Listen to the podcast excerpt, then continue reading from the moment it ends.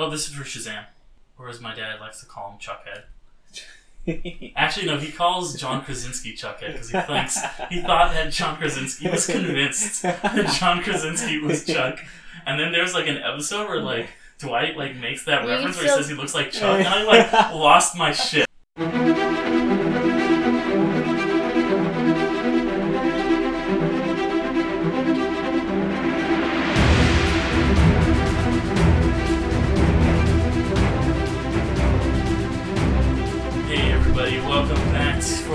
episode of Infinity Stones and Dragon Bones. Uh, today we're going to be talking about Captain Marvel, the brand new Marvel movie starring Brie Larson and a bunch of other great folks. Today with me are a couple of returning guests, my friends Ariel Ortiz Hello, how's it going? and Jonathan Aiken. Hey, hey. So yeah, uh, we I had seen the movie separately with both you guys in the same opening weekend. Jonathan, I saw it opening night. I think Ariel, you also saw it opening night. Yeah. I I wasn't planning on it, but then like I kind of was having a bad week, so I just like I was like I'm, I'm just gonna go. Yeah. So I just booked a single ticket. there you go. Sometimes Yeah. you gotta do that. And then me and Ariel both saw it again after seeing, we'll see it opening night. I just found it funny that me, you, and then um our District Six friend Alan Mm-hmm. all said, "No, we're not gonna watch it opening night," and then we all individually ended up watching it opening Yeah. night, and then so then you guys started texting late at night, and I was half asleep, and I just saw it. I'm like, I went to, and I went to Because sleep. yeah, like like Back Alan texted me, he's like, "Yo, I saw Captain Marvel and it was this, this," and it's like, "Oh, cool, I saw it too." And then like we're talking back and forth, and just like like thirty minutes go by, and just we get a text from Ariel, just, "Boop, I saw it too. yeah, because I was asleep by that point, you know. So I that was that was was like I'm like, of course, of Yeah. course, of Uh, course, we all just went and watched it. I fucking loved it. Um, I'll go more into it. But what did you guys think of it? I really, really liked it. Yeah, Yeah. Yeah. I, I liked it too. I th- I felt like it was a mid for me. It was a mid tier. I I give it a solid B. hmm It wasn't like my favorite all time Marvel movie, but it was it was pretty. It was very entertaining. it was one of the better Marvel origin movies. I feel like for sure. Uh, a lot of like the origin movies are kind of they're kind of hit or miss. I think like some of them are really good, like Guardians and Iron Man are really good. A lot of them t- like they get better in like the second one or the third one, like Thor. The two and three are a lot better than the first one, I think. Or like you know, I feel like Doctor Strange is. Eh, I feel like he's more interesting in Infinity War than he was in his own movie. Like Ant Man two, I think is better than Ant Man one. Um, but I felt like this one, and I feel because it breaks the kind of formulaic Marvel pattern that we've seen a lot, where it's like there's a character, they're ordinary. I was expecting it to just be like at the beginning, she's like a fighter pilot, and then she crashes, Yeah, yeah. and then this happened, but it wasn't like that. It was like she's already like a Kree warrior at the beginning, and then you get these the way the flashbacks are done. You find mm-hmm. out her history is really interesting. It's kind of like bits and pieces throughout the movie. I really, really liked that. And she doesn't even know like her history. Thought it mixed up the Marvel story that we've seen so many times, so it wasn't feeling repetitive.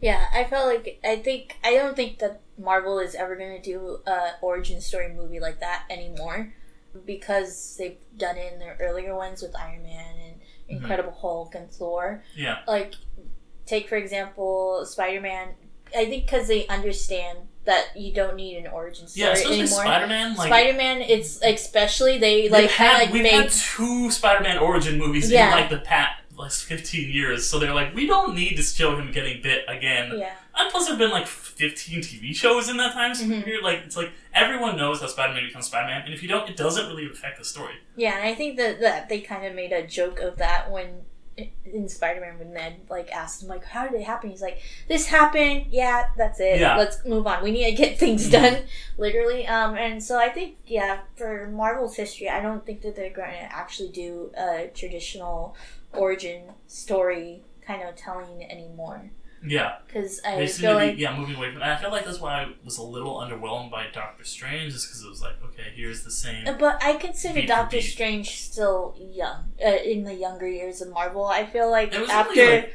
was it 2015 it came out? I want to say. yeah i feel like after avengers it felt like that's like when the they started to change it up. That. It, like Doctor Strange Mhm. kind of felt like the last gasp of that. Like and i feel like the only story.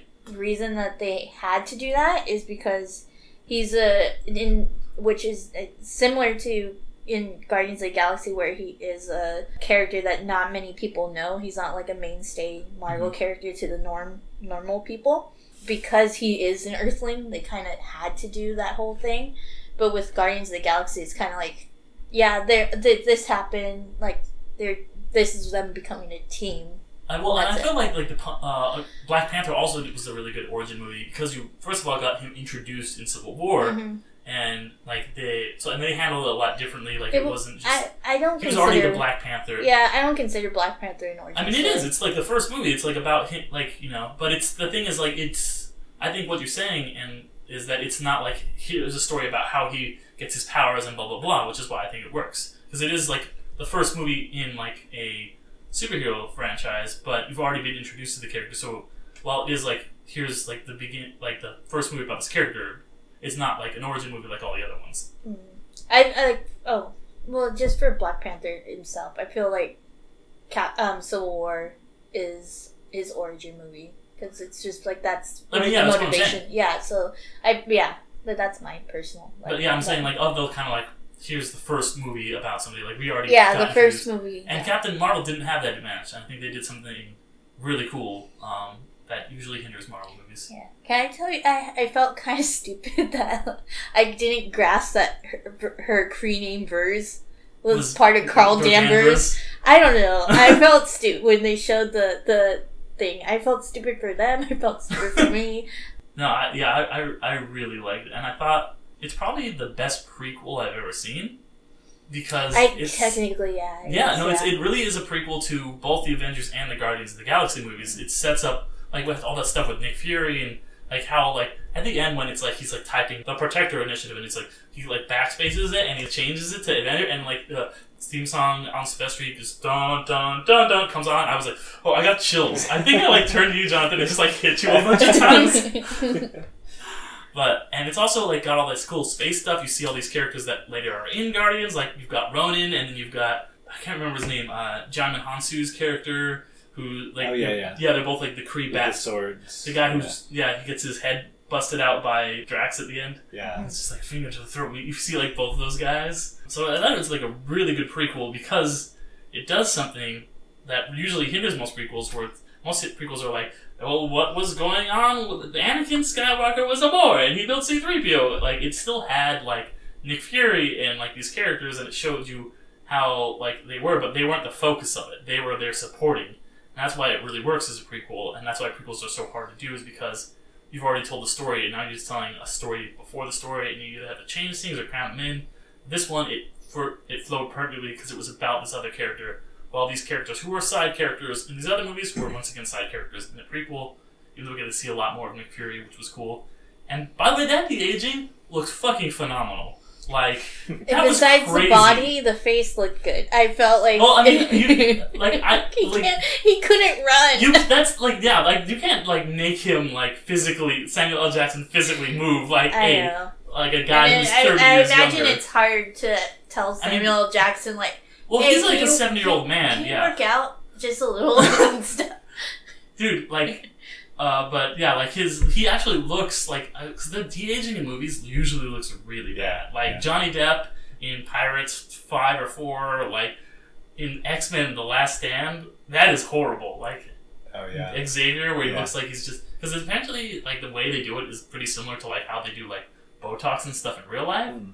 So just like that, it can sometimes it can look good and sometimes they look bad. But um, Coulson looked great too, as Ariel you pointed out. He's got the little Captain He had tuft of hair. Captain America Yeah, hair. so I was just like, oh, and cool. I 'Cause once yeah, I yeah. saw, I, I was, was like, like, oh. yes, Yeah. like he, of course. Because he I was like, oh, cool, he's got a full head of hair, and you're like, a full head of Captain America inspired hair. yeah, he has full hair still too. He's, he's got receding. He's receding, you know. But I, I can relate. Mm.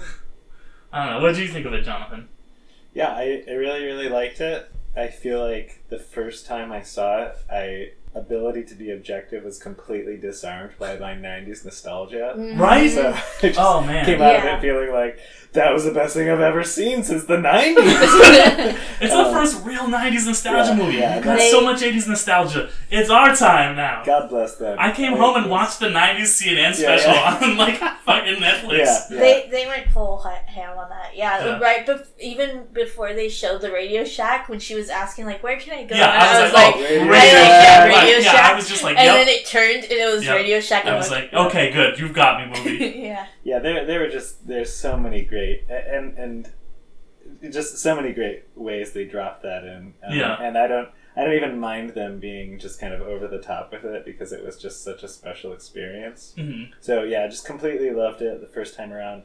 I felt like the second time I was a little more sober uh, about it. Um, Mhm. I, I came away not loving it, but still really liking it. Yeah. um, yeah. s- Same Yeah. for me when I saw. The I would, I would thought, say, yeah, it's a solid A minus for me, or an A minus. I guess A minuses can't be solid, but like, I'd say, yeah, it's A minus for me. Yeah.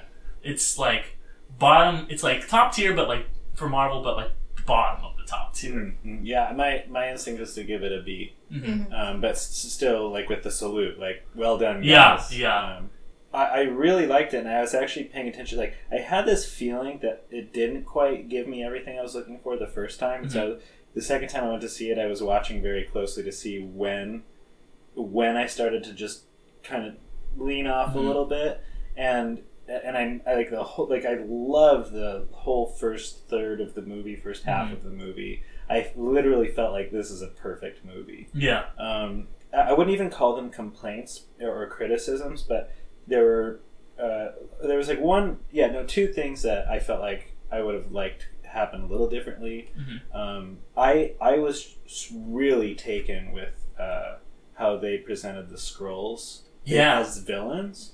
Like they they were terrifying. I thought. I thought that th- these are people we know nothing about. They're on a mission. We don't understand what it is, but they're powerful, and they're they're using their power in a way that we don't understand. Mhm. And we're behind the eight ball. Like we got to Yeah. catch up. Well, I've been waiting to see the Skrulls too. So Yeah, Yeah. yeah. However, I mean, I, I- I feel and I feel Marvel does this habitually, Mhm. um, frankly. But I, I do feel like they they built up this great anticipation and this this great fear and these things that they could have used um, or stretched out longer. And then I felt like they I felt like they kind of turned the Skrulls into a joke a little bit. yeah. Um, like it just felt like the leader of the Skrulls was a little too relatable, a little too quickly.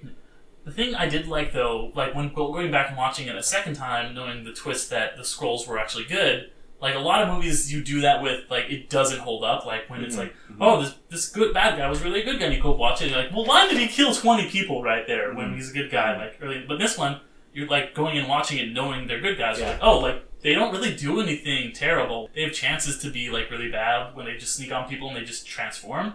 They do like shoot people when they have to, but they're like more reactionary, like defensive. Like they'll Yeah, they'll transform and not kill somebody when they have a chance, or they'll like capture Brie Larson and like just kind of like look at her memories. Right. Yeah. And like he's like, don't don't kill her. Like hold on, let's see what's going on with this. Yeah, I do feel like it's consistent. Um, Yeah. Just I feel like, and this I feel like this happened in Iron Man two, Iron Man three, uh, and now now Captain Marvel as well. I feel like every time they set up this, what you think is a villain, and it's Mhm. just scary and genius and intimidating. I and will say I hated that in Iron Man three, and I feel like this is not the same as the Mandarin. Like the Mandarin twist, I fucking hated that. Well, and I- all the twists, like the the the alternative villain, is Mhm. just kind of like meh. I actually, I actually kind of like Jude Law's villain. Like I like Yon-Rogg, and I thought he was interesting. And I thought like this, I was like, okay, because the Skrulls are like this famous like antagonist from Marvel, and I was like, okay, cool. Like they're Well- kind of twisting it. With that, I wouldn't think that as of Jude Law as being the villain. I would think of the greater intelligence being the villain, especially with that twist of like mean, basically I just she becomes. are.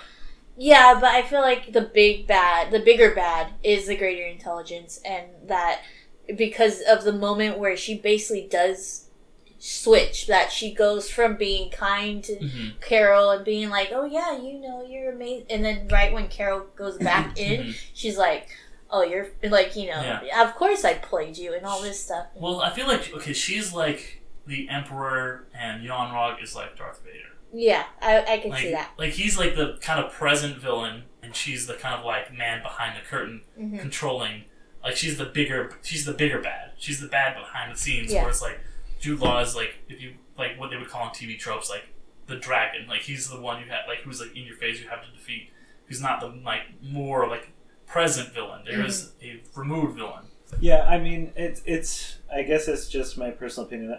If you consider the this supreme intelligence, Oh, to sorry, the- not greater, supreme. yeah, whatever it was. Um, if you consider that to be the central villain, then it was a little bit undeveloped. Yeah. And I, then- I think it was more of like the Yon-Rogg. Yeah. I, I liked that a lot. Like the Well, and if it was him, for me, I, he just didn't stand stand up to the Skrulls as Mhm. a villain. Like I, he's just not as interesting, and it was it was even that I felt like it was a little bit contrived. It was like, you know, he's kind of the the bullyish mentor, uh, and and that was pretty much all we got of that. Um, so it, it just felt it.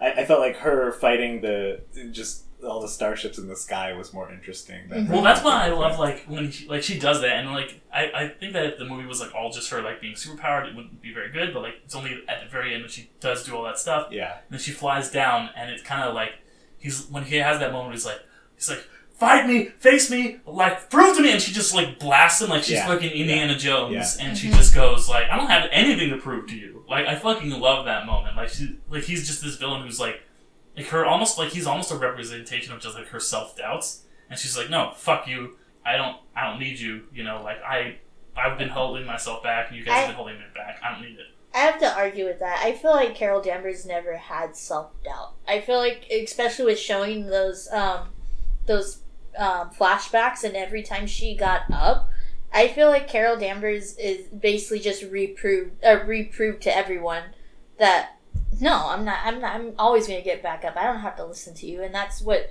Carol Danvers, as since she was a kid, has represented. Is like I'm not going to listen to you. Well, I'm yeah, I think she she does continually do that, So- and this that was like, but I mean, she's always I think still She- has She had the like self doubt that she had is in with her identity, and every time she's reminded of who she is, and like in that in that moment, she just it. You could argue that she basically remembered who she is. She's a person. She's a woman that do does not back down, and she doesn't listen to anybody. Well, She'll be- do what at she the beginning, wants. I feel like she does think she needs to prove herself to Yon-Rogg and the Supreme Intelligence, but then she realizes she doesn't need to at the end. Then she, you know, starting with her breaking off her thing and then gaining this power that she thought the Kree were holding her back, and she realizes, no, I don't. You guys aren't holding me back. I can fight against this and destroy the Supreme Intelligence and just blast Yon-Rogg.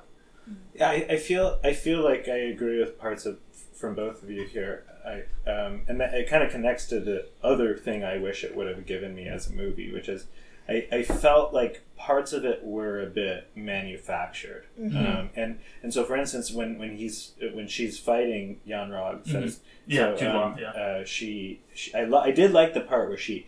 He, you know, he's given this big thing, and then she just shoots him. Yeah, it Like, was straight yeah. out of Indiana Jones, like just where he's like got the sword and then he just shoots him. Like Yeah, yeah, no, definitely. That's a good connection. And and I, I what I, what I liked about it, I liked the symbolic aspect of it. Like he's he's trying to to he he knows he can't beat her fit, you know, in a straight fight, so he's going to try to yeah, domineer her mind or something like that, and she's Yeah. she's not having Yeah. it. However, I, I did feel that it was a bit contrived, a bit manufactured, a bit formulaic for her to then say, uh, "I have nothing to prove to you." And and Mhm. honestly, I, I did I felt like that line kind of sums up my complaint about that part of the movie, which I didn't ever feel like there was a there was a part that was well developed in the film where it was as if she needed to prove something, and they're they're trying to have her, you know, connect back to all these experiences in life where like oppressive forces are bringing her down, but she's she's rising up, and I felt like yeah, okay, fine, that's great, and I felt like there was maybe potential there, but I don't feel like it was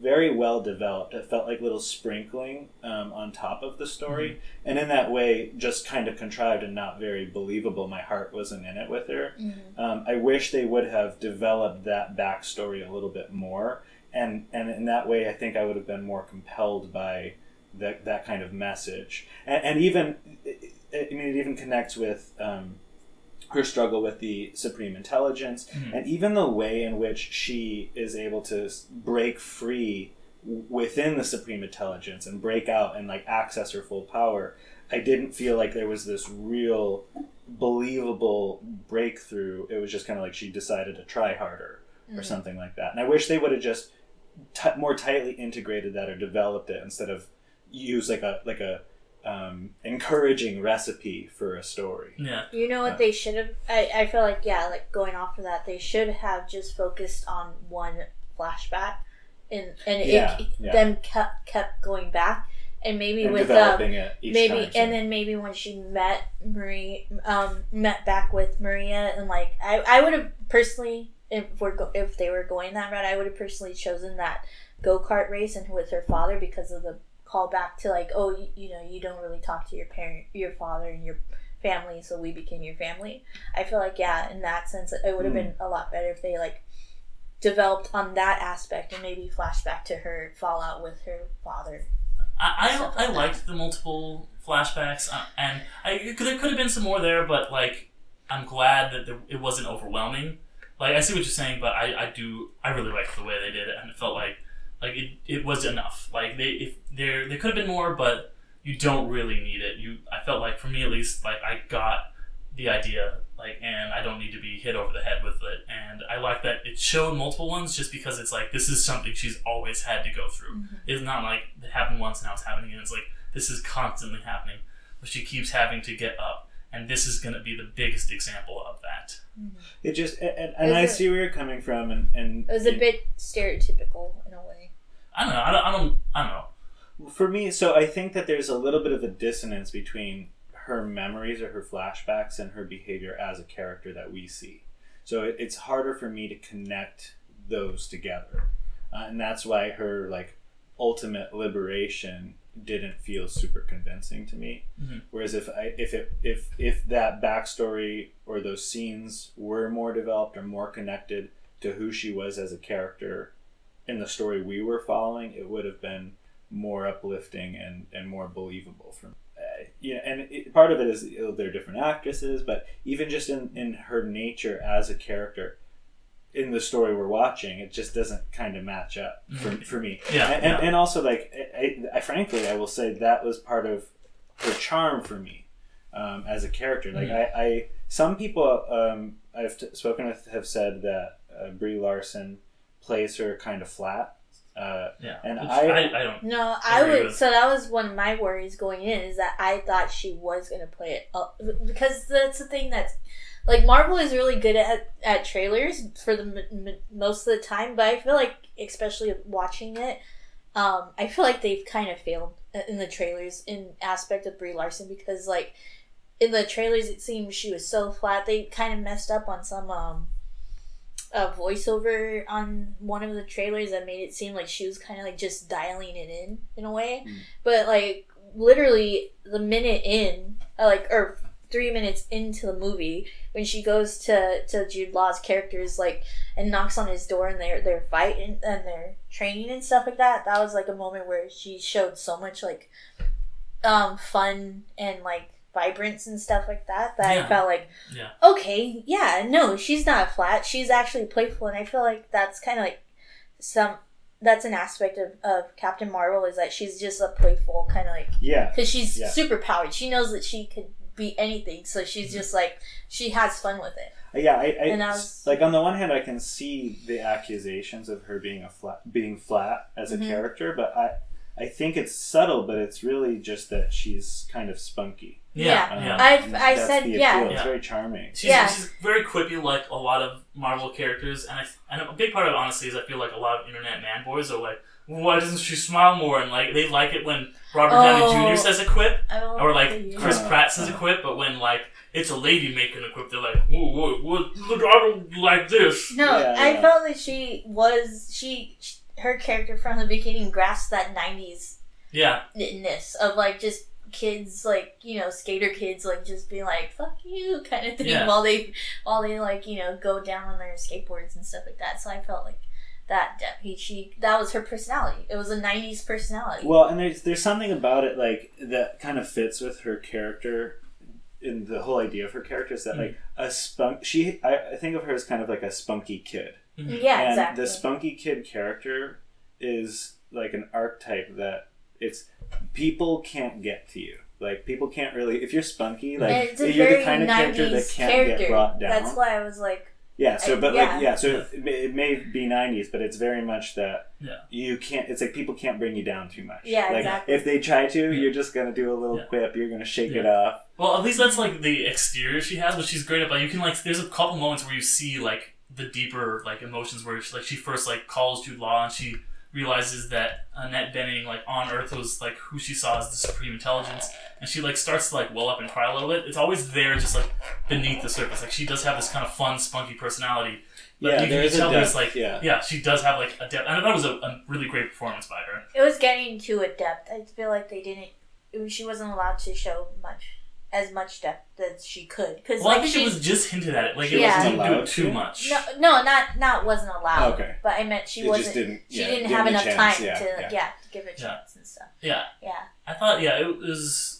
I just really loved it, and so I want to talk about since I was going to mention this when you talk about the Skrulls. Like I yeah. I was Ben gonna Mendel, go back. like I love the Skrulls. Like I thought they were really interesting villains. I actually liked them more once they became good guys. Like I thought they were uh-huh. really fun and interesting. And like Ben Mendelsohn, fucking kills it.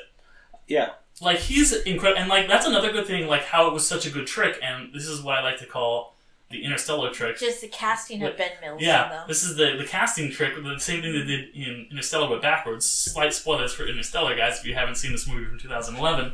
Uh, when you see Matt Damon for the first time, you're like, "Oh, cool! It's Matt Damon." Everybody loves Matt Damon. He's, everyone's talking about how great he is this whole movie, and then he's like the ultimate bad guy, and you feel betrayed because you're like, "No, I fucking love you, Matt Damon. How could you do this to me?" And it's the opposite. We're like, Ben Mendelsohn, he's been the bad guy. He's just like in Star Wars, it's like, he's like, "Are we blind? Release the garrison." and like he's always just this great snarling bad guy. And this he starts as that, but he's just actually like just kind of like he's like, oh yeah. He's like, well, why would I ever turn into a file cabinet? You know, like he's just. and he sees like the cat. He's like, it's a plug, and get that thing Yeah, away yeah, from me. yeah, like, yeah. and Well- all his interactions with Sam Jackson are fucking great, and like the other Skrulls. No, yeah, going back to that. Uh, But one first off with Interstellar, they did it. They did. They both did and didn't do it because they Matt Damon was still missing. They had to, or some need still needed to be rescued, which is the classic trope Yeah, of exactly. Matt Damon. But um, no, going back to Matt Mills, yeah, literally this when he came on and when he started talking to the dead Skrull, I'm like, well, of course, of course, he's a bad, he's a bad guy. Yeah. he's a bad guy. Yeah, well, the, the way that they turned it and stuff. And I was like really how when cool. he like he um, copies Nick Fury's like boss, it's just Ben Mendelsohn like Yeah. normally. but he's doing it's great because he's doing his an American accent, but when he's a Skrull, he's doing an Australian accent. Yeah. I, I, I have to say, like, call me nitpicky, but I, I did really like him uh, in Mm-hmm. his casting, but I feel like his voice did interfere. Really, because Uh, that's it. He's actually Australian. Yeah, yeah, I, I understand. Yeah. Firstly, I think just wearing that mask or something, like, it, it, it, it just didn't, the sounds didn't match up with the movements of his Hmm. face a lot, I felt like. yeah, there were and- times. And, I and so there that. was that kind of like you're speaking under a mask kind Yeah. of thing. And Uh-huh. then uh, the the Australian accent, like even though he's Australian, that's fine by me. But like it did, it just was so it like really pulled me out of the moments a lot. I, was like, wait, Crocodile Dundee? I Like, think what is they, this guy doing? Well, here? with him when he start when Nick Fury finds out and they start fighting in like the file room, Hmm. I feel like that was voiced over Yeah, with his yeah, I because that. it was kind of off. It was I'm weird. not being nitpicky, but No, it yeah. was noticeably off. There were a Yeah. couple things like like that. It, I was a little surprised that it seemed like underproduced or something like that at different times. Like few like That's- noticeable voiceovers. Yeah, Hmm. that's what I'm worried. I'm because I, I uh, have to well, I watch it think again they, and keep an eye out for that. 'cause I But that, up on that. remember in the in the pre in the previous episode when we were talking about Black Panther that I had that kind of like un, there was moments where like under production where I'm like that kind of takes you out of the thing and I'm Yeah. like hoping like yeah Marvel needs to catch tho- that Well, more. See, I feel like I don't know. I don't catch that as much as you guys because I felt like like other. I mean, I guess kind of, there have been like some people who said that they felt like the last fight in Black Panther didn't look visually great. It didn't bother me It wasn't the actual fight and going back you could t- hear the, my full story of like in the black panther episode of this show um, but there when they go up into the the sun to see the sunrise that looked too It looked under- like it- green screeny. too green screeny too underdeveloped I'd have to watch it again because Yeah. I think I've only seen that movie once. yeah And for me, it's it's not really. but that's just all nitpicky stuff but then it's kind of like you have it's like kind of hard because you know it's Marvel. Like you want a higher caliber, but still at the same time. Well, and it's I think we both described it as surprise. It's it's not as if we don't enjoy the story and everything. Yeah. It's just kind of like you guys are like the ultimate movie producers. Yeah, Can't- exactly. Couldn't, you- couldn't somebody take care of that or Yeah. that up? Like Well, you just kind of notice Yeah, it. okay. It's you like guys a- do have a point because I mean, like it's not something that I really noticed, but I have heard that like a big reason that is done is because a lot of the directors that Marvel hi- hires are not action directors, and that's why. Um, it'll, the action scenes will be mostly done not by the directors but by VFX teams, and sometimes it'll be like really last minute changes. Hmm. And so I guess that is the reason. it's totally um, possible that like that they changed a line, and they had to go back and voice over it. Mm-hmm. I mean, the, I, voiceover work is always done on on multiple shows and stuff like that. And, or like e- not and, just and shows, movies, like movies, Uh, yeah, Lord of the shows and movies, like, yeah. almost all there's a lot a lot of stuff in Lord of the Rings where they you know re-record lines and stuff. Yeah, so Um, it's very, especially if it was close to release, final release and or final, you know, version and stuff like that. They might have just act really quickly done in, which is, Mm. you know, which is okay. but there's moments where like, that's not right because you're into you're paying attention to it. So especially when in fight scenes, that's where I think it's more noticeable because you are closely paying attention to it, to this action. So yeah. Okay, so I, I want to make But- just one one other like really Yeah. small complaint, and, and I sa- I probably sound like the, the nitpicky one here, but I um I like how you guys both like the movie, but you spend most of the time like. well, no, Well, that- because that's we- my it's style. clear, Like there's yeah. there's so there's so No, I- I- I much know, to this is- like yeah, about it yeah. that the only thing to really say, well, I mean, yeah, I guess- just want to make it clear that to our listeners yeah, that we this, we all like this movie. Yeah, it was great. Yeah. yeah, it was great. Yeah. Um, uh, but so I felt like the uh, was it the flirking? the Flurgan. Flirking. So I love the flirking. Mhm. Okay, I love I loved everything. I loved how it scared the Uh-huh. villain Mhm. or, or the Skrull. Yeah. You know, Uh-huh. um, I I loved like the surprise when it eats the uh, spo- Test- spoilers. No, I mean, we've we're been talking watching. about spoilers the whole time. This is a Talking- spoiler cast. If you guys are still listening, when it eats the uh, the uh, Tesseract. yeah, Yeah. the tesseract. oh man, that was so cool when the Tesseract showed Yeah, up. no, and it was perfect, and I I love the touch with uh, Because it fits with- in completely into like the MCU timeline. It's like, oh yeah, the Tesseract yeah, would be. Yeah, yeah. Yeah. Yeah, and I, I love the touch with Fury's eye.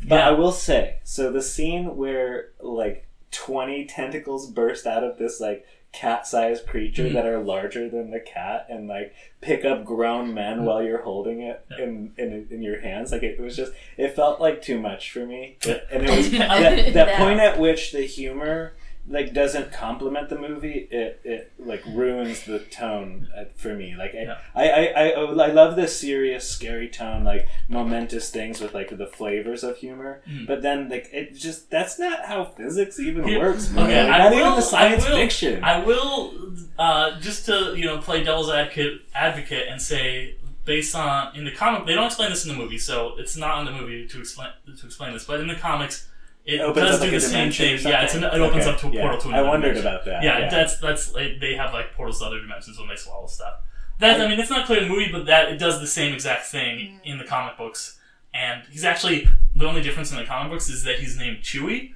which I feel like they were smart to change because they would be like they because Marvel I mean Disney Marvel owns Star Wars yeah. and Marvel so they would be like wink wink this other thing we own product placement yeah they're like we'll just make them goose which although I do think they own Top Gun now because like Are you serious? Disney just owns everything. Is Top Gun is Fox I think Is it? I think so I want to say it is but I'm not positive on that well I either don't way I, I, I'm not like gonna bother was a checking nice because I don't care yeah it was a nice touch of her being like a fire pilot and stuff and I and I will grant like I even And thought it's the like '90s too. there- Yeah. It's, it's time. There's probably like a portal opening up here, and that's how they would explain Yeah. it. But it just felt like a bit of a stretch to me. It's like, okay, guys, it's, Yeah. it's turning into a gimmick now. Like, Yeah. like be tasteful with your humor. Like, don't get The carried away. one, the one thing like you mentioned that I didn't love was the it, the cat scratching out Nick Fury's eye. Oh, okay. Like I, I kind of like I'd seen like people joking about that on Reddit, and it was like I mean I'm sure they had a plan to do it before like they saw like Oh, the Reddit post, but yeah. it did feel like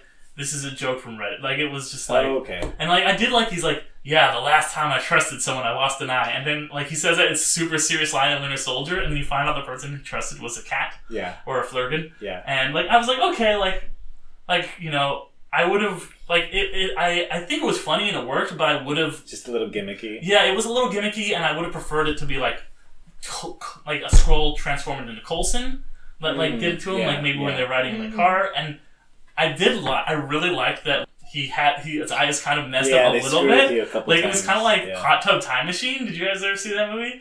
Okay, so they go back. Crispin Glover, like the dad from Back to the Future, is in that movie, and he's got an arm when they see him in the like one arm missing when they see him in the present, and they go to the past, and they they keep being all these things where like his arm will get stuck in an elevator, and they're like and like one of the characters is like terrible, and he's like, oh, it's gonna happen, and he, like, he keeps almost like he's juggling Yeah. chainsaws, and he keeps almost like losing an arm, and it keeps not happening, and they're just waiting for it to happen. And I wish they would have like because it only happens once in this movie. I wish it could have happened like two or three times where you're like, there's more like he's gonna lose an eye fake out. Well, it oh, had it happened twice yeah, yeah. beforehand. thought It happened with twice, the, yeah. with the with the Coulson in the car Mm-hmm. accident.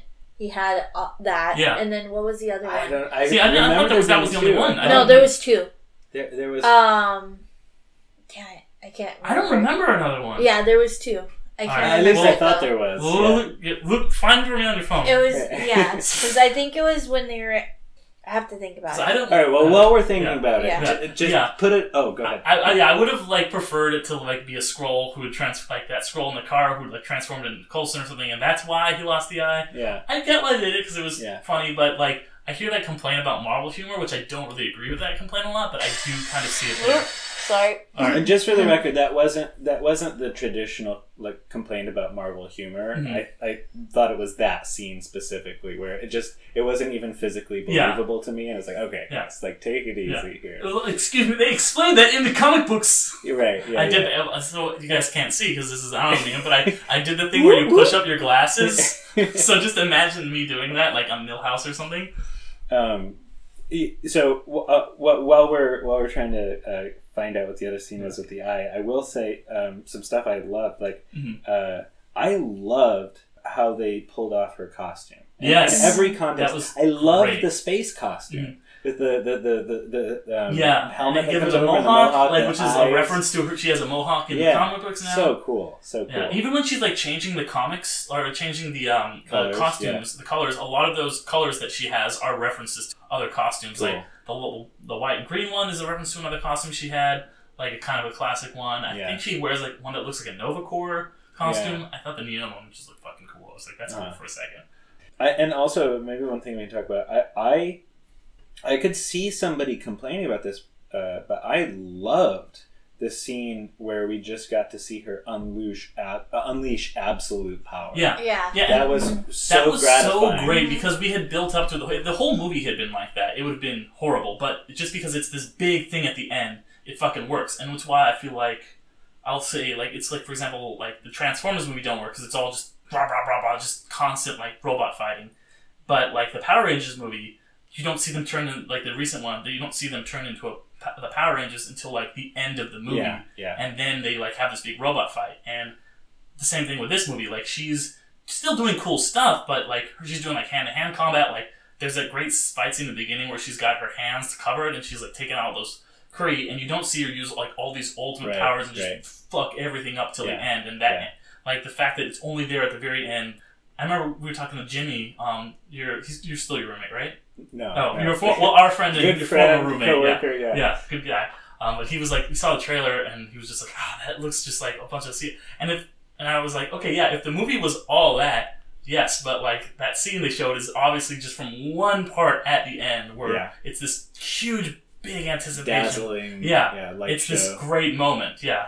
Yeah, well, And it, it felt like earned, and it felt like it didn't overstay its welcome. Right, yeah, it's you could contrast it with the kind of regular complaint about a character like Superman, where it's just kind of boring because Yeah. he's got all these infinite powers. Yeah. But here, it really felt like this. This is the reckoning. Like this is all you guys have been. You know, Mhm. you, you had her restrained. You were lying to her. Yeah, You know, everybody's like trying to take advantage of her in different of her in different ways, and then she finally accesses her full power, and we just get to see it on brilliant Mhm. display yeah, yeah. and it's just so fun to see like it's kind of imagining like you get this ultimate cannon in a video game or something Yeah. and it's like let's see what this Yeah, it's like the last level when you get like the golden gun or whatever. right right Yeah. boom Yeah. yeah, The so fun so fun Yeah. so- yeah Uh, I will say, by the way, like I was like earlier when I was like ex- they explained in the comic books, they should put stuff like that in the movie. You like when people do that and say, "Well, they explain that in the book." I'm like, "No, this is the movie." Yeah, Yeah. yeah. I, So I I'm do a agree with you there. that movies Yeah. need to be They need to internally stand on their own. consistent. Exactly. Yeah.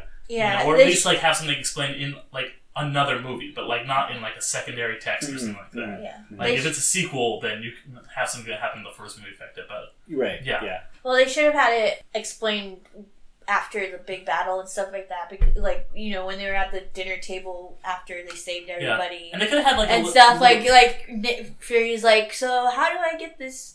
How do I get this shiny box out of Yeah. this cat? And like, you know, Talos basically like, oh, needs to show up from the interdimensional space or Yeah. something like that. Yeah. You know? and Yeah. I kind of get why they didn't do it because like there's still like the, how other dimensions and stuff work in the MCU like isn't super well defined yet. Mhm. So I could see them like be like, oh, we shouldn't say this because it might fuck something up down the line. Yeah. So I kind of get why they held off. But yeah, you have. a Well, but. I, I do think the way the way that they treated the Flerken for most of the scene as an example of really tasteful, good humor Yeah. in the movie. Like the the the serious character being terrified by him, Mhm. uh, and even like when w- whether you like him getting scratched, Fury getting scratched in the eye. I thought it was not, funny. Like I when he was- gets scratched, and the way they they kind of show like like oh it's just a scratch, and it pans to the Yeah. two uh, Skrull characters. They like just shaking no. their head like no, just then then also no, yeah, and that that was just great. yeah, it was fucking hilarious. Yeah. Don't get me wrong. Yeah. Um, I just I just wanted it to be cooler rather than hilarious, but Mhm. I did love it. Like afterwards, when he was talking to Coulson, and he's like,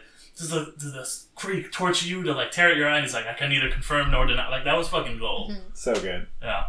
Well, Um, before we move on yeah. from the Skrulls, Mhm. um, I think this past week uh, Kevin Feige did come back and say that that the Skrulls are going to be playing a bigger part in the future of Awesome. Marvel's Yeah. Marvel Cinematic Universe, and in the way that that could possibly be that there's other sects of Skrulls. Yeah, because this is That- just like one small. yeah, one small yeah. group, and that are didn't take like you know. Um, being pushed out of their home world or, Mhm. or being chased The Skrulls like, are a in a huge good galactic way. Yeah. thing, so, So- like, there's probably all kinds of other Skrulls, and they might, it might still do a spe- secret invasion story. I you think never they Which be so cool. Yeah, I would be fucking down I with think that. they will, so and that would, scared. and then that would be awesome too, because then you have these, you know, with Carol Danvers. She, I'm sure she's still in connection with the Skrull, the good Skrull sect, Mhm. you know. So basically, having this bad sect of Skrulls who are like vindictive and and things like that against the universe, and the good Skrulls coming in and helping them too would Yeah. be an interesting thing to say. And I am really excited for Captain Marvel 2, like set in like 2002 or something. Yeah, I And, think like, they they just said her- that that that's yeah, will probably like I kind of I said that to I think you, Jonathan, when we saw. it. I was like, I'm ready for like Captain Marvel 2, set in like the early 2000s. Like, Yeah, like so she's cool. gonna like show up and Mr. Brightside's gonna play. Yeah, yeah. and like I'm so and like they did say that like it- I said that before I knew it, but like Ken Feige has said we might do Captain Marvel movies Ah, said before, cool. so I'd be I would be fucking down for that. And it seems like they were kind of hinting at that, where she's like goes off and she's gonna like fly and go to the Kree home world and like fuck shit up there. Like it would make sense that it would that would happen. Like if you see after Endgame what happened in the years between Oh, um, Captain Marvel and Endgame. You know what just came to my mind right now Huh. is that she might be the reason that the Kree make their peace treaty with, With um, Xandar? Nova with Xandar. yeah, Yeah, yeah, the Noah Accord. Yeah, I mean Yeah. that makes sense, and you might get to see those events like play out in. That would be really cool to see because it would because be like a from midpool essentially. from Guardians we kind of see that the Kree aren't very happy with that because Yeah. the Kree are assholes in Mhm. every Yeah, every iteration apparently. 'Cause it's seeming two out of two out of two. They're I mean they're they're shitty on Agents. Like, if you guys watch Agents of Shield, they're really shitty. oh yeah, too. they're shitty too there. Yeah, like you see. So three for three. Yeah, you see all the Kree you see on that like are really bad. Like there's this really great actor um, who is from this little known show called Turn, and he's just like a horrible evil person on Turn, and then he shows up as a horrible evil Kree. Yeah. You, you know what I'm talking Yeah. about? Yeah. Yeah. Um, but yeah, I- I'm excited for the future of this series. I loved this movie. Uh, like I said, probably an A minus from me overall. Um, She and she's gonna do great in in Endgame. yeah. Oh my god, I'm so Oh, for that. so should we bring up that the from the? Did you see the trailer? Or no, I you're- did not. Ah, I So- saw it. Okay, Yeah. well, just talking in in relative like generic terms, but the moment in the at the end of the, Yeah. you're like, oh. Oh, she's it- gonna fit right in. Was it when Thor's like? Because I, know from memes that Thor's like, I Yeah. like her. Yeah, Well, that's not what I was. That what you were thinking? Yeah, of? Okay, what I because was I was thinking thinking of another another thing near the end that they show. Oh no, the but the But the, yeah, the no, that was to her, great. That was great. Yeah. Loved Yeah. that. she's gonna fit right in. Yeah, Yeah. I, I'm excited. But uh, let's turn, you know, because now that was the uh, the dragons or the Infinity Stone portion. Literally, that was about an Infinity Stone, like how they did do the trope of the Marvel, like we talk about having Infinity Stones in every movie. They so slipped in the she Tesseract. must have stolen. She must have stolen it from Shield. She pro- no, I think she didn't steal. Like she worked with. Um, Shield. To- no, Tony Stark had Oh. it. yeah, And no, you mean um Howard Stark had it? Yeah, sorry. Howard She Stark had it- the Tesseract. He finds it at some point after. So yeah, so after like it gets lost in the ocean by the Red Skull, Howard Stark finds it This is later. after Howard's death too, right? N- well, the Captain. Marvel is after Howard's death, right? Ye- uh, yes, but the scene where she get she has the Tesseract before he dies. Oh yeah, So I'll yeah let me because eighty nine. Yeah, let me yeah break it down. So, uh, in 1944, I want to say he the Tesseract gets falls in the ocean after the Red Skull tries to hide it. A couple years later, when Howard Stark is looking for frozen Captain America, he instead finds the Tesseract. He has the Tesseract for an indeterminate amount of time. By 1989, he has given it to Project uh, Pegasus, and specifically to what's her character's name? Uh, Annette Bening's character. Oh, Marvel. Yeah, Marvel. I was I was thinking of her human name, but yeah, he gives it to Marvel. Marvel, you know, he, I'm thinking he probably knows about the Skrull refugees. Like she's probably like, "Hey, yo, give me this thing so I can help these people." And he's like, "Okay." So he's probably started Shield by now. He probably hasn't told too many people. Probably, maybe not even like Peggy Carter and Michael Douglas about the secret thing he has. But Marvel knows about it. She finds out. She's like, "Hey, use this thing to save these people." He that's in 1989. She, Marvel dies. Uh, two years later, in '91, he gets killed by the Winter Soldier. It hides up there for years. Fury gets it back, obviously, and he has it until um, Loki steals it in the Avengers. Before that, it was like in Odin. Odin had it, and he gave it to to some dudes in Norway to hide it. It's a whole long thing, um, but yeah. Okay. Um, but let's now get to the Dragonbone side. Talk about something that makes me very sad the end of the Netflix Marvel TV shows.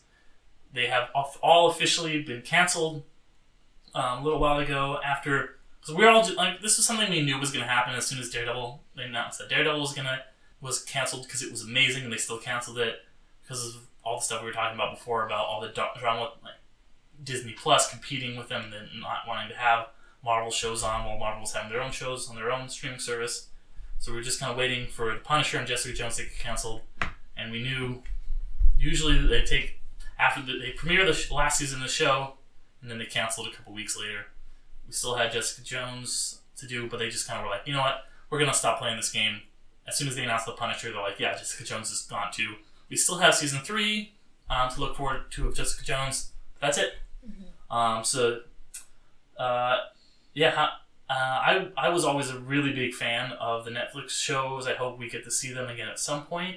Um, I'm really excited to see season three of Jessica Jones. Um, it was already going to be the last season that this current showrunner was going to do, so it does feel appropriate that it will end with that. I'm hoping that since they announced it, that they are open to like if the they didn't have a closed ending, that they are open they are to kind of resolve yeah, things. Yeah, resolve it 'Cause because I know it was filmed already before they said the cancellation. Mm-hmm. So, but now I'm hoping that Netflix will allow them to like do like some reshoots. a or, reshoot, and like yeah. I think that I don't know how much of it they filmed because it was still a few months out when they made this announcement. So hopefully they are unlike because Punisher, you know, kind of leaves it open. Daredevil does have that kind of cliffhanger at the end with Bullseye. Hopefully Jessica Jones does really wrap it up. Iron up. Fist had the biggest. Oh, Iron Fist, yeah, and Luke Cage both. Like Luke Cage literally ends with him being a bad guy, and like Luke and like Iron Fist ends up in Asia, like tracking down all these mysteries and stuff. They didn't get any resolution. It hopefully we get some resolution for Jessica Jones, Mhm. but I'm really sad to see all these shows come to an end. Maybe down the line we'll get to see them come to light in another way. Like maybe on the Disney Plus, there's a whole thing about like the Disney TV and the Disney films not really getting along, so it might not happen. Or on Hulu, Hulu said they're open to it, Yeah. but for now they're gone. They've Mhm. been snapped. Yeah, yeah. I'm hoping that um because it's it feel like it wasn't Marvel's fault Oh was yeah, not Netflix. at all. It was Netflix because So, they, yeah, I Netflix like- being salty about not wanting to have content from Marvel while Yeah. Disney's making their own streaming I'm service. feeling that Netflix is. Yeah, I think that I think there's a possibility of it being open. That's the thing is that time between because you lose you lose viewership. I think they, they honestly might try to do another go of like the Defenders, where they bring them all back rather than keep their uh, all individual series is going. Where they're like, okay, we're gonna wrap up Wait, like yeah, they could definitely do like a Heroes for Hire, like Yeah. do a Defenders and then maybe a Heroes for Hire Yeah. one, and then I would. I think they might do it like in a slightly remixed format, where they Mm-hmm. do somehow bring these characters back, but not in the same way that you've seen them. Because a lot of people like complained that like oh like didn't. Lo- I like Defenders a lot, but a lot of people weren't crazy about it. They felt like, and I feel like if they did give that another go, and like like okay, you don't have to have seen like all this stuff. Here's just boom these characters that you love. They're back. They're all together again. Mhm. People would go crazy for that shit. yeah, I feel like it, yeah. Hopefully, at least they get us a Defenders series as tie tie in Mhm. kind of things. Maybe with Luke Cage being the bad guy in the end of his, like him being the bad guy of the Defenders, and Yeah. then like then basically having to bring Luke Cage back. Yeah, from, and yeah, I would think that would be great. That's kind of what I was hoping they were Mhm. gonna do with like season three or like maybe another season of the Defenders. Just like Mhm. have Luke Cage be, you know, they need to win over Luke Cage to be good again. Mm. Um, but uh, like, did you guys see the last season of The Punisher or anything? I haven't finished it. It's- Same. it's Yeah, solid. It's- like three quarters. It's of it. yeah, it's it's. I think it's very. We've talked about it before, but it's it's good. Um, I'm just really excited to see what happens with Jessica Jones season three because I think like season one is one of the best seasons of the Netflix show. Season two is mm, it's okay. It's not great. I really hope they can hit their stride again in season three. Kind of like how Daredevil had their strongest season in season three. I'm I have I'm hoping that they will do the same thing. I think with it being the last one that they will you know probably do a really good job with it. That's uh, I guess that's that for uh, the Netflix shows. Um, one more thing I wanted to talk about, or a couple more things, um, is the Oscars. So last time we talked about the Oscars and how Black Panther had gotten nominated for Best Picture, which it did not win. Green Book won. It did, however, become the first superhero movie to win an Oscar. It won three. It won uh, the Academy Award for Best uh, Original uh, so- Score, uh, Best Costume Design, and Best Production Design. So that's a big milestone, winning you know three Oscars. Other comic book movies have won, like Road to Perdition, but no superhero movies. Didn't ever won. Avengers win one? I don't think so. Not for. Oh, they were nominated for editing, right? Or, or Yeah, visual. been nominated for but um, stuff, but I, Okay. this is the first time that they've won. Yeah. What was it? So, production design, costume design, and what was the and third one? score, Score, which I, I have some things to say about that in a second. Yeah. Um, but I also want to say that last time we were talking, we were like, okay, Black Panther's a good movie. Is it a Best Picture? And I think that it might be better than Green Book. Green Book is fine. It's it's a good movie. It's it's like, hey, yeah, racism is bad. It feels like a movie that's like woke in the '90s. Like, Well, yeah. We it's- will get into that, but I mean, like, it was definitely more well, I mean, deserving it- of this- uh, than Black Panther, but I don't think I feel like I don't it think it's wasn't- more deserving than Black Panther. yeah. There's well, we've already had this conversation, though. Do you want to we haven't back to about. it? I, I do want to talk about because there has been some controversy about Green Book, and I it don't was agree it with was it. deep. It was what? Which one? Green Book. A lot of people are saying that like it's kind of the whole crash thing. Um, how people are like, oh yeah, cool. Like this movie, it's a movie that like on the surface kind of appears to be really woke, but it's it's not really that deep.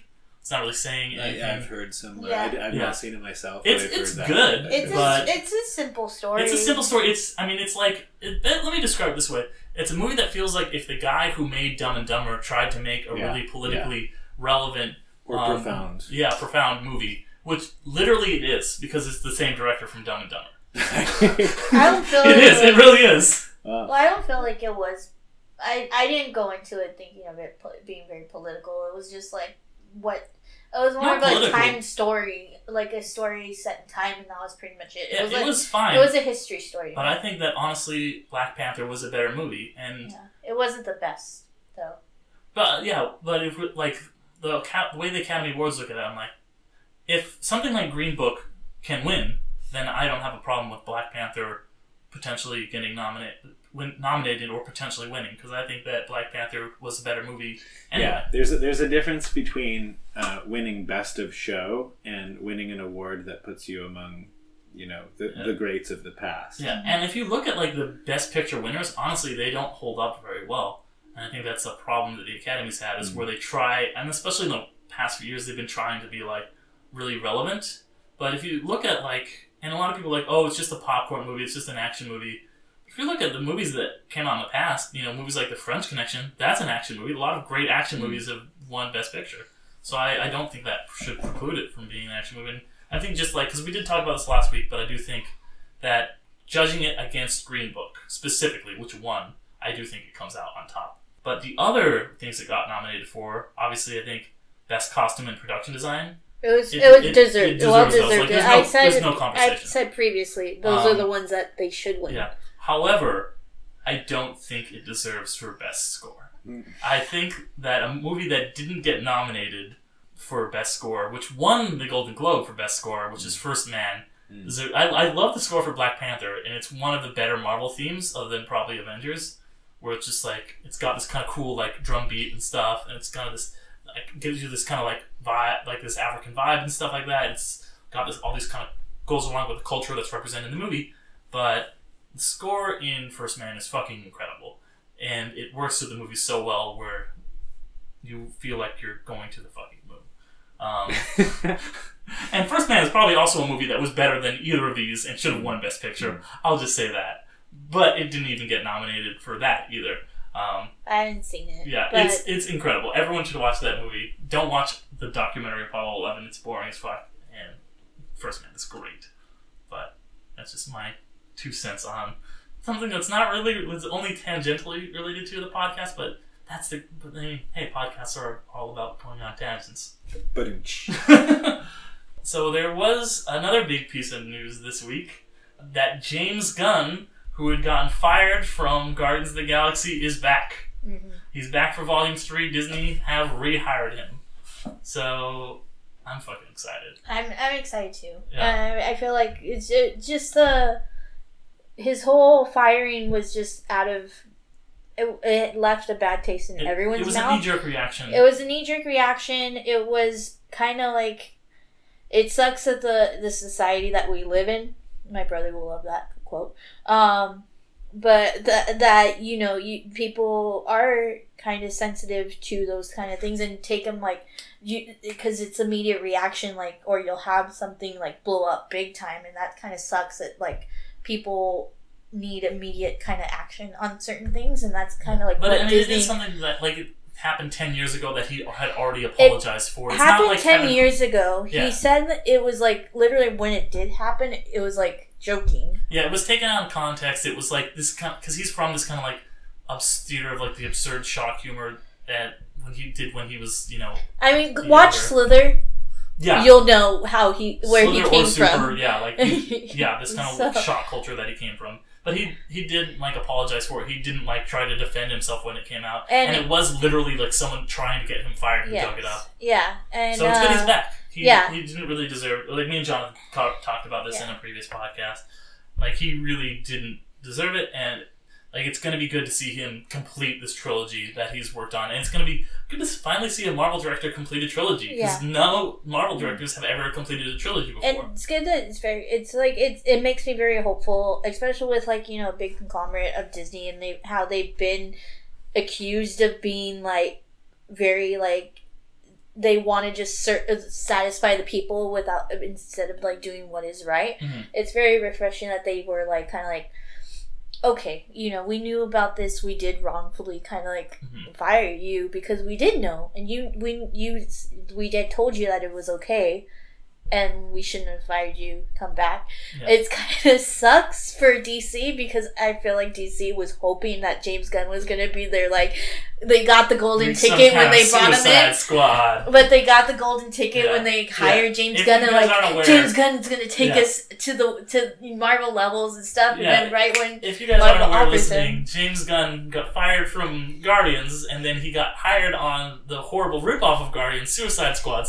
which was just trying to be Guardians really bad. He got hired to write and direct that sequel, and then after that, Marvel had apparently been in talks for a while, and they're like, "Yeah, we'll make an announcement. You're coming back." But that is very hopeful, like that. It like especially like, Well, Kevin Feige has made like so many like mentions Well, of Kevin Feige wait, wanted oh, no, no, not no, to get no. fired all along. Oh no, not about that. But Kevin Feige made um some has made so many like mentions of like that DC and Marvel were the same. We're Yeah. cut from the same cloth. Why do we have to argue and stuff like that? And I feel like now with bringing James Gunn back, especially now he's going to be doing Suicide Squad, it's kind of Kevin Feige basically like, see, we are the same. Like, I have no hard feelings, but maybe in the Marvel Marvel camp they could do those kind of things, but I'm sure DC's kind of like grumbling a bit.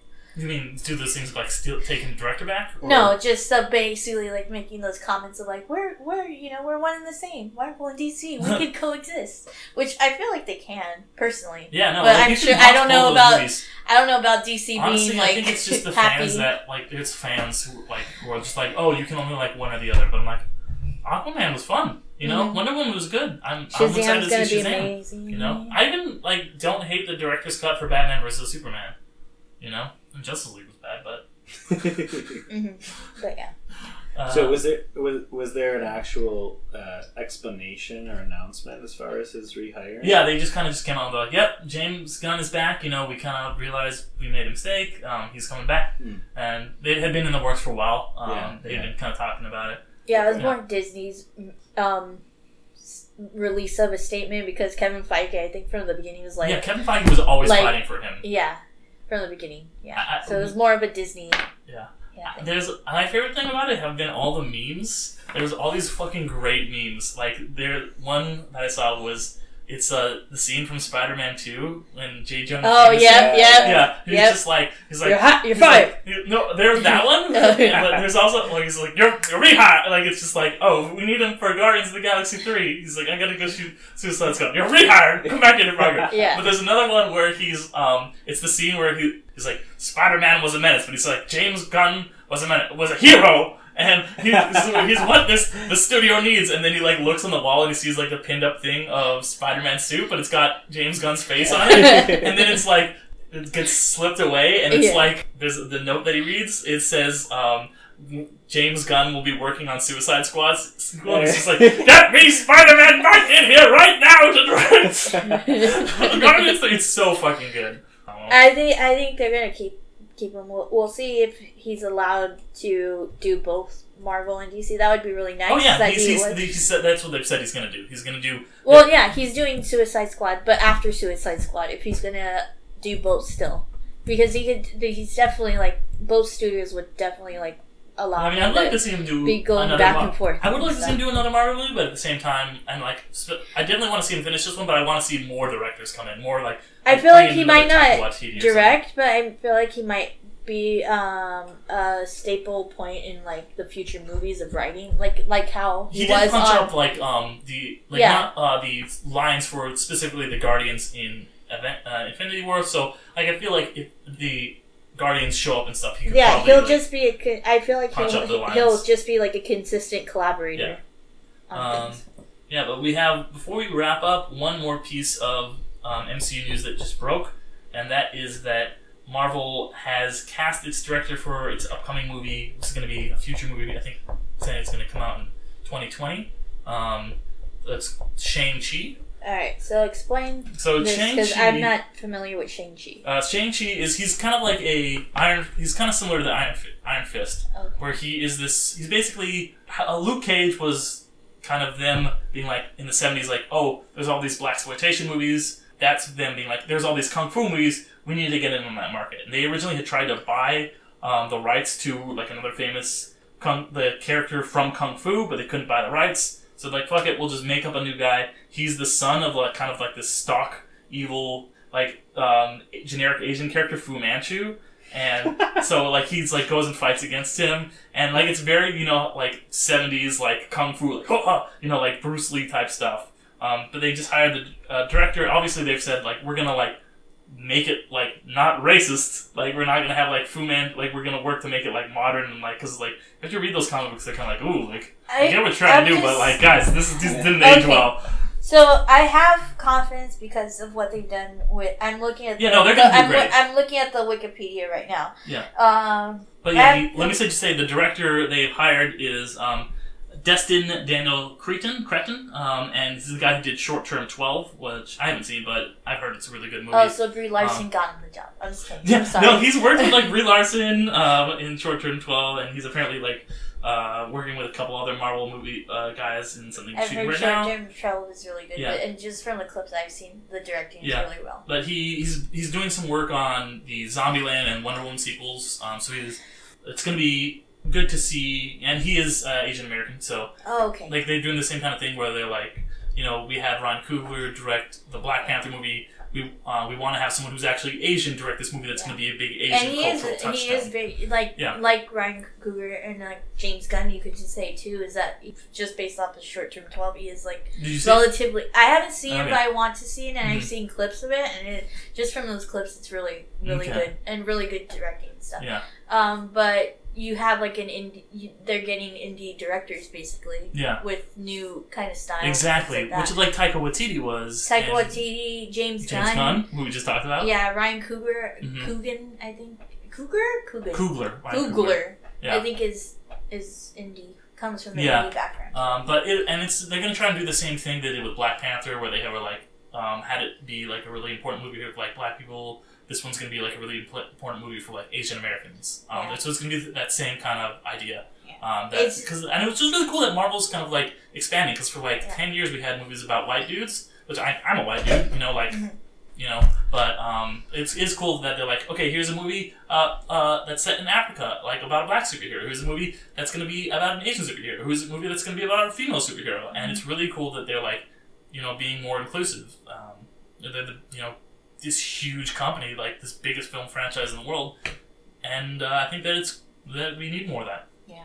Now, I don't know if Marvel has one, but DC should build on this. I'm going in a bit DC. DC should build on this, and they have a qual- quality uh, Mexican American uh, uh, superhero in Blue, Blue Beetle. Beetle. That I really want. I really want a Blue Beetle movie. I love Jaime cool. Reyes. Sorry, Jaime Reyes that, cool. that's my, my only t- t- tap into Yeah. DC. Yeah, yeah. Blue, Blue, Blue Beetle movie would be cool. He's one of my favorite DC characters. I love Jaime Reyes. All all of the Blue Beetles though, not like Ted Kord and like, all those guys. well, being a Mexican American, I Yeah. like Jaime Reyes. Yeah. Is there what's what? Okay, there's there's, there's some cool MCU characters that are Mexican American, right? I don't know. I can't think of one off the top of my Oh, head man. though. But I do know this. Shun Hu.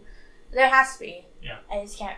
But yeah, so uh, that about wraps it up for us. Captain Marvel, really solid movie.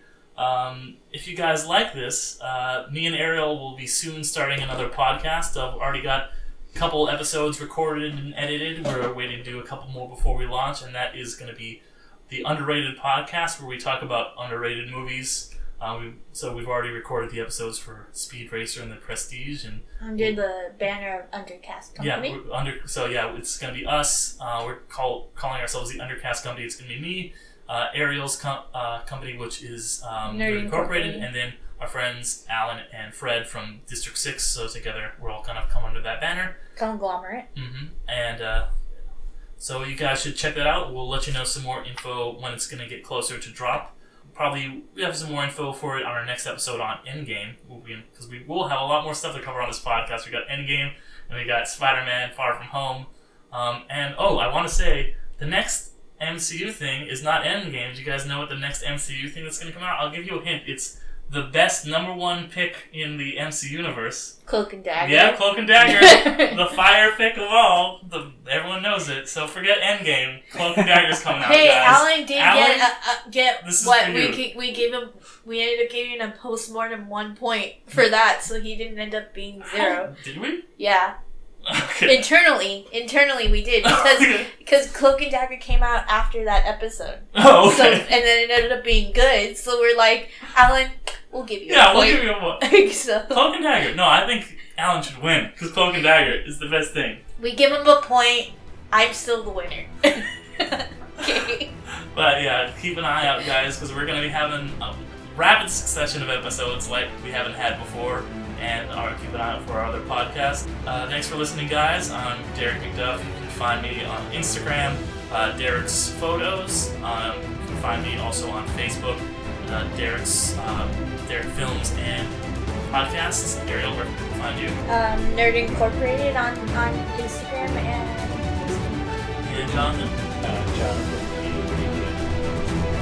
Instagram is at Nerd Incorporated. Yeah. So just Uh, thanks for listening, guys, and uh, we'll catch you next time. thanks for being amazing.